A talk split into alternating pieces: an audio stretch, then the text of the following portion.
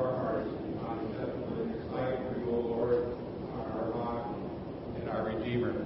Amen. Well, from the two songs we've sung today, you get the general idea that this might be about lambs? It reminded me of a message series I preached, I don't remember how long ago, but you may remember these things began appearing up here on the lectern. So I thought I'd just bring one out again today. There's a little lamb. Put him right there. I don't know where he came from. You know, Christians everywhere understand that the lamb is familiar biblical image. The lamb is connected not only with Christmas, but it's also connected with Easter. And though lambs are not specifically mentioned in the Christmas story, we kind of guess because there were shepherds out in the fields watching their flocks by night that there were probably sheep involved as well. I don't know if you know much about what the Bible says about lambs or sheep. The Bible makes a really big connection between Jesus and lambs. For example, in Isaiah 53, it compares the Messiah to a lamb going to be slaughtered. John the Baptist in John chapter 1, when he was baptizing at Bethany beyond the Jordan, spotted Jesus walking one day toward him. And what did he do? He pointed at him and he said, Behold the Lamb of God, which takes away the sins of the whole world. Peter talked about Jesus' blood as being the blood of a lamb. You go to the very last book in the Bible, the book of Revelation, and 30 times Jesus is called the Lamb. Now, when we think of lambs, we normally think of gentle, helpless, little innocent things.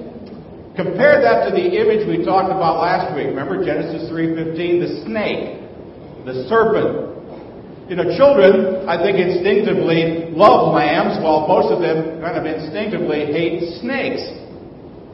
Those two animals, you notice I don't have a snake up here because I hate them myself. You know, they are about as far apart on the emotional scale, I think, as you can get. Now, in order to understand Jesus as being a Passover lamb, a lamb that's capable of taking away the sins of the world, what we're going to do first in today's message is going to go about 35 centuries back in time to the land of Egypt. And it's in Egypt that we find out, as we would read Exodus chapter 12 and earlier in Exodus, that the children of Israel had been slaves there for some 400 years. They were really the people that supplied most of the labor in Egypt at that time. But God raises up a man whose name is what? Moses. And Moses goes to Pharaoh. He's got this very simple little message let my people go. But Pharaoh has absolutely no intentions whatsoever of letting his workforce go. And so God says, I think I have a plan where I can actually make him beg you to leave. And part of that plan was to send terrible judgments, which we call plagues. Each of these plagues, it kind of starts small, but they kind of build and build and build and build. Each of them is a natural disaster, and it shows God's power, and at the same time, reveals the impotence of Egypt's false gods. I don't know if you remember the nine plagues, but in order they are turning water into blood, which in turn brought about frogs coming up, popping out of the water, which in turn, when the frogs died, a whole bunch of gnats. And when the gnats were there, the flies came, and then there was disease on all of the livestock, and then there were boils and hails and locusts and darkness. And these last one, this thing of darkness, was a direct assault upon Ra. R-A, that's how you pronounce it, or how you spell it. Ra, he was Egypt's sun god. Now guess who was the representative of the sun god? It was Pharaoh. And so Pharaoh was proven to be no match for the Almighty either. And even though each of these plagues caused a massive devastation on this country, Pharaoh still said, no, you can't go. But actually, a couple of times he said, but maybe some of you can go. I mean, the first thing he said was, you can go a short distance out to the desert, but then you got to come back. Another time he said, well, uh, all of the men can go, but you've got to leave the women and children behind. Or you can all go, but you've got to leave all of your livestock behind. But each time God said no. Very simply because God does not make deals with pagan rulers. But now we come to the tenth and final plague. And here the Lord says to Moses in Exodus 11, don't worry, I'm going to paraphrase this. When the, this one hits, Pharaoh is going to want you to get out of town ASAP. At midnight, the Lord said he's going to come through the land, and every firstborn would die just like that. He specified that no family would be excluded from Pharaoh's house all the way down to the lowest Egyptian slave. God would even include the firstborn of all of the cattle in his judgment. But God would spare the Israelites. He was going to do that to show a distinction between God's people and Pharaoh's people. And if you read Exodus chapter 12, it reveals his plan to save the Israelites. When the blood of the lamb was sprinkled over the doorposts of the Jewish homes, God, the angel of death, would come and would literally do what? Pass over the houses. He would, he, if he didn't see the blood though, he would take the life of the firstborn in judgment. Now, every year since that story took place, for 3,500 years, and even yet today, Jews still celebrate Passover. It's a solemn reminder of God's amazing deliverance in Egypt. And even the minutest detail of the Passover seemed designed to always focus us back at Jesus, the Messiah. Now, what I'm going to do, and on your outline, or you can see them up on the screen, are, are 10, 10 of the most notable similarities between the events of the first Passover 3,500 years ago and the sacrifice of Jesus on the cross. I'm going to run through these pretty quick. If you go back and read in Exodus, it says the Passover lamb, lamb, first of all, must be a lamb. I mean, no turtle doves, no goats, no chickens, no horses, no cows, no bull. You know, some of the other things that they used in Old Testament sacrifices. But it was specifically supposed to be a lamb. That's why John said, Behold the lamb that takes away the sins of the world. Well, second, you see, it must be a male. Exodus 12 said the animals you choose must be year old males. And of course, Jesus fulfills this prophecy when he becomes the son born of the Virgin Mary. Third, it needs to be a year old lamb. Now, this means the lamb needs to be in its prime, neither too young or too old. Jesus, being about 30 years old at this time, was not like the children slaughtered in Bethlehem. Neither was he as old as the people in his day would have lived. He was in his prime. The fourth thing is that he had to be without blemish. Now, what would happen is all of the men during Passover would gather all the lambs that were going to be sacrificed. You bring your lamb, and, and they would carefully inspect these lambs to make sure that there were no open sores or bald patches on them or bare skin or sickness of any kind. 1 Peter 1.19 says, Jesus, a lamb without blemish or defect. You may remember that Pilate, even at the end, said, I find nothing wrong with this man. I find no fault in him. You know, as I was studying for this and I was looking at different things, I found it to be kind of significant that the lambs for Passover were chosen on the 10th day of the month, but not sacrificed until the 14th day. That meant that there were four days to carefully examine this lamb for any defects.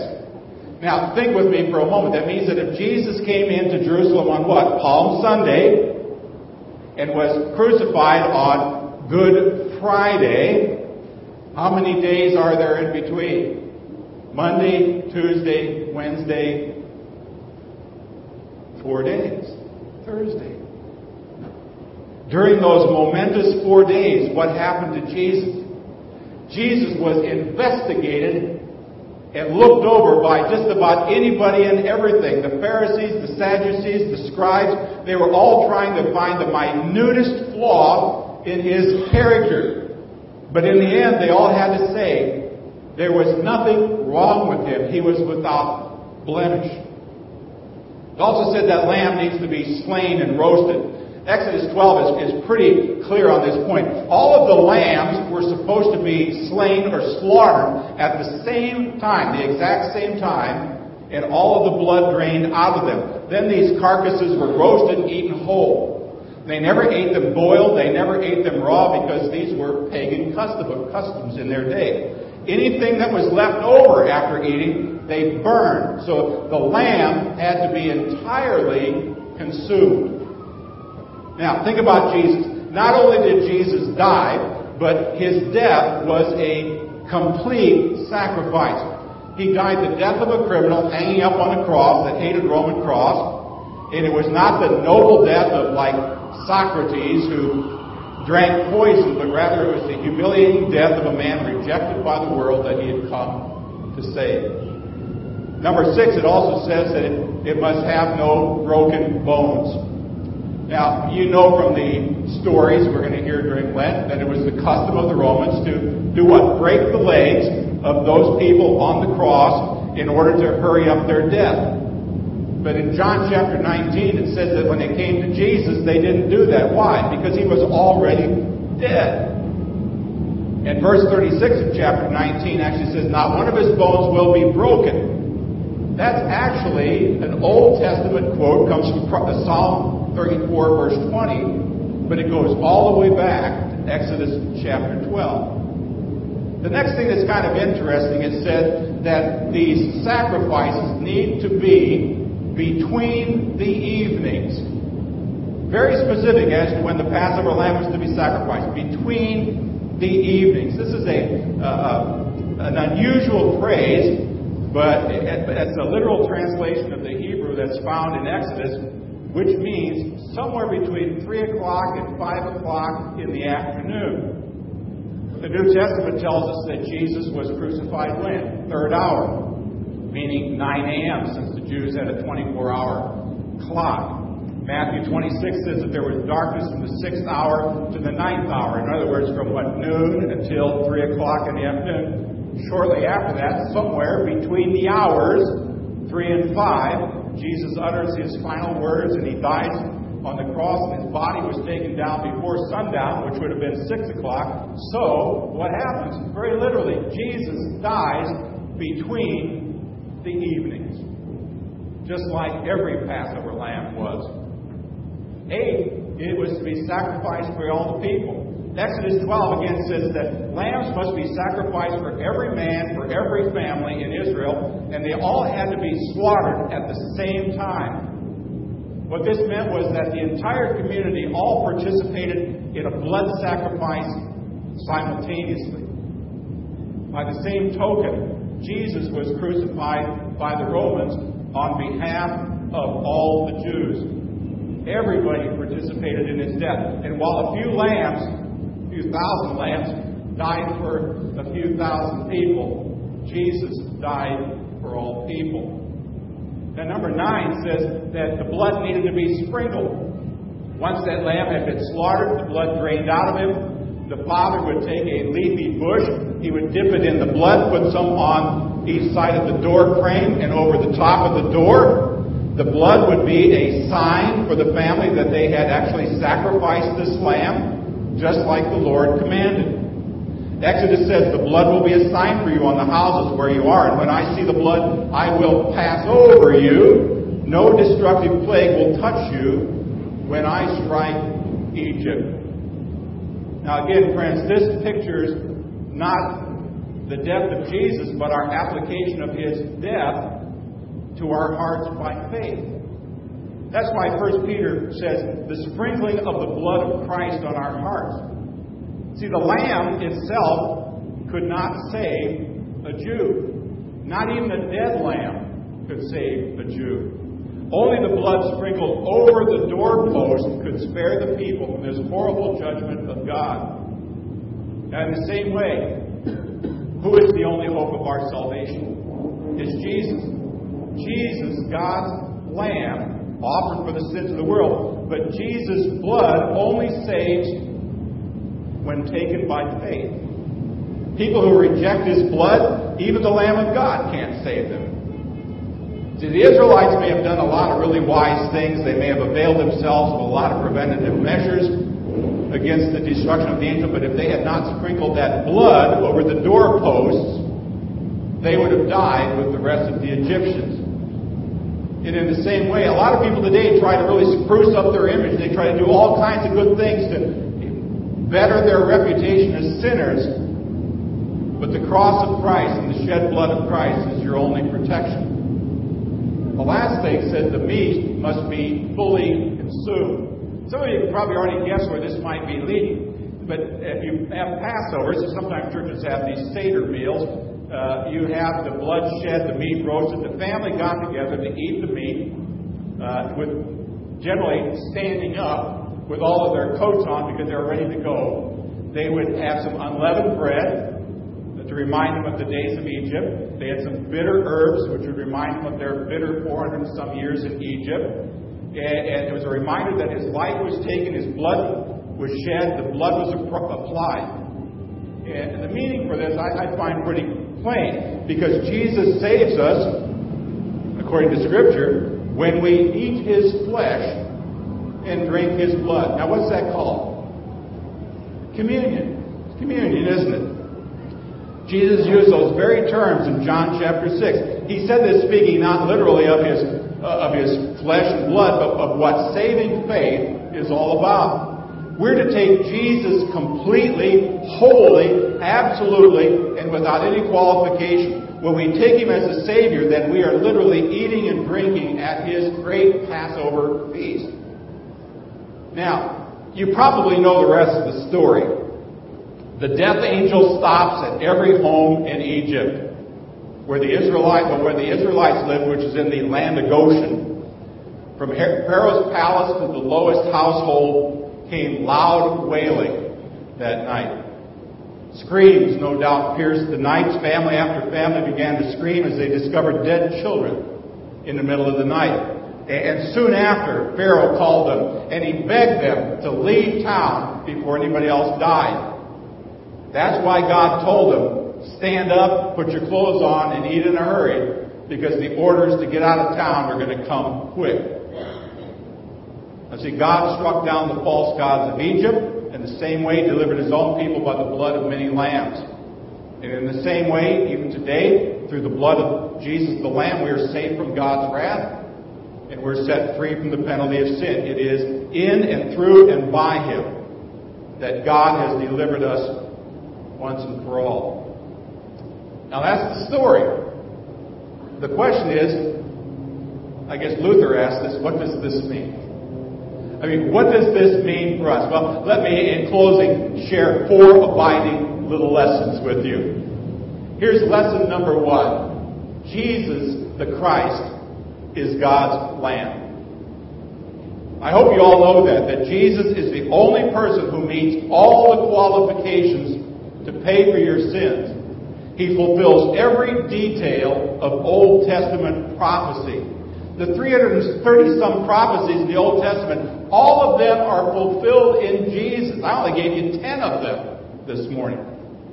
This explains also a little bit of the Christmas story. Do you remember when Jesus was taken to the temple after he was born and Simeon spotted him? Simeon took little Jesus, gathered him in his arms, and blessed him. And then he said Jesus is going to be the cause of the rising and the falling of many in Israel, indicating that some people would follow him, others would oppose him. And then he looked at Mary and gave her a special word. He said, And a sword will pierce your soul too. A very early reference to the death of Jesus. From the very beginning, I think Mary understood that Jesus was going to face some suffering somewhere along the path of life.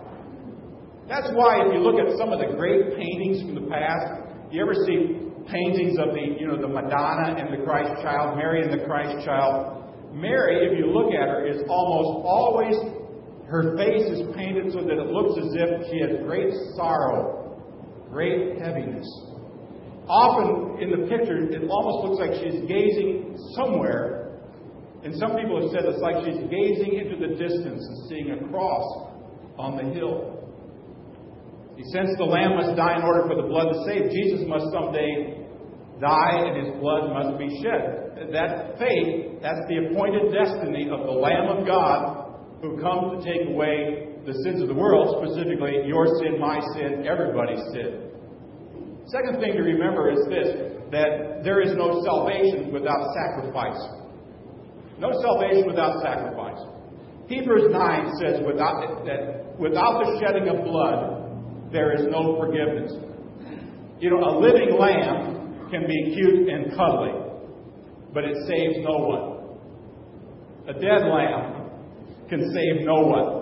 His blood, no matter how much you squeeze out of it, saves no one. In God's economy, only shed blood can forgive sins, and as the great Lamb of God, Jesus must go, into the, go to the cross in order to save the world. Here's the third abiding lesson. Even Jesus cannot save you without faith. That would may kind of surprise you a little bit. Even Jesus cannot save you without faith. I mean, suppose this Israelite and Israelite that night refused to sacrifice a lamb. What would have happened? His firstborn would have died. Being a Jew would not save him that night. It was not national origin that matters, but it was faith in God's plan of salvation. The same is true for all of us. I mean, we aren't saved by coming to First Lutheran Church. We're not saved by even being Lutherans, for that fact. When God looks down from heaven, the only thing that matters is that He sees the blood of the Lamb applied to the doorposts of your heart. Here's number four. If you refuse God's Lamb, there is no other plan of salvation. Let me put this in the form of a story. I want you to picture two men in Egypt about 3,500 years ago. Two men. And they are together that afternoon of that fateful day. Kind of a strange friendship because one of them is a very good, very moral Egyptian. The other one is an immoral, dishonest Israelite. Somehow these two guys get together, and despite their many cultural differences, they become good friends. The Egyptian really loves this Israelite, even though he doesn't understand what he considers to be his weird religion. The Israelite sees a great advantage in being friends with an Egyptian, particularly in his job and in his way of life. And so it was that that day, that afternoon, they were probably sitting somewhere having a cup of coffee and talking about the events of that day. And the Israelite starts telling him about his plan, about how he plans to kill a lamb and put blood on his doorpost that night. Only the Israelite doesn't see any, he doesn't see any purpose in doing something weird like that. I mean, he tells the Egyptian, why waste a perfectly good lamb? And this is my best lamb, and why do I do this for some goofy endeavor? And the Egyptian looks at him and kind of says, Yeah, I agree. But at the same time, that Egyptian is saying, But I just seen nine plagues. And I'm wondering, but these guys finish their coffee and they decide to go away and they decide to get together the next day at the city gate and have another cup of coffee and talk. But that conversation, that cup of coffee, never takes place. Later that afternoon, the Israelite goes home and he keeps putting off killing his best lamb. His wife finally starts nagging on him a little bit. Come on, honey, kill the lamb. Kill, you know, you got to kill that lamb. I'll do it later. Oh, come on, do it now. Do it now. Don't don't wait. Uh, I'll get to it. And he kind of delays killing that lamb until, oh, about 10.30. And at 10.30, his wife is at least somewhat relieved that the lamb is dead, but he hasn't drained the blood or done anything else. She's, she's beginning to worry that he is going to wait too long. I mean, this couple has four children. The firstborn is a boy. He is the future of this family. Looks so much like his daddy. The family finally gathers around the table. 11:30 comes, the man is still delayed. 1145, and the, the man has not done anything other than to kill this lamb and eat it with his family. And his wife begins to cry, What do you care so little about your children? And so, rather grudgingly, you know the way guys do it when they get nagged into doing something, okay. He goes outside, he's got his bowl of blood, and he's got his hyssop plant, and he goes out there and he slops blood all the way around this door. And he probably walks in and he says to his wife, There. Now are you happy? Midnight comes. Midnight goes. Nothing happens. Not a sound in his house. Not a sound in all the land of Goshen. Scripture even says not even a dog was barking that night. But in Egypt, screaming, shrieks, wailing, women crying, fathers shouting. Everywhere, firstborn sons are dying in their sleep, cattle dead in the stalls. Not a family is left untouched by death. In the home of that very good, moral Egyptian man, there's sudden terror, there's sudden wailing. His 15 year old son, their comfort in their old age, has suddenly stopped breathing. He dies so suddenly that they don't even get a chance to say goodbye. Now, why did he die? Because there was no blood on the door. There's no blood on the door. But what if that Egyptian had put blood on his door and the Israelite had not? Then the roles would have been reversed. Why? Because it's the blood of the Lamb that makes the difference. For people who reject the blood, God has absolutely no other plan of salvation. That's why I'm saying, friends, you need a lamb. You need a lamb. And guess what? That lamb must die. And you must apply the blood to the doorpost of your heart. You must trust in the shed blood, the suffering, the death, and the resurrection of Jesus the Christ for the forgiveness of your sins. The question is, where are you going to find such a lamb? Look at the cross. That's where you gaze upon the Son of God. That's where you see and where you hear again every time you look at the cross those words that John the Baptist said nearly 2,000 years ago Behold, the Lamb of God that takes away the sins of the world. Jesus is the Lamb you need. He is God's Lamb for your sin, and He's your entry into everlasting life with Him. May God bless us as we worship the Lamb. Please stand and join with me at this time in our affirmation of faith. We'll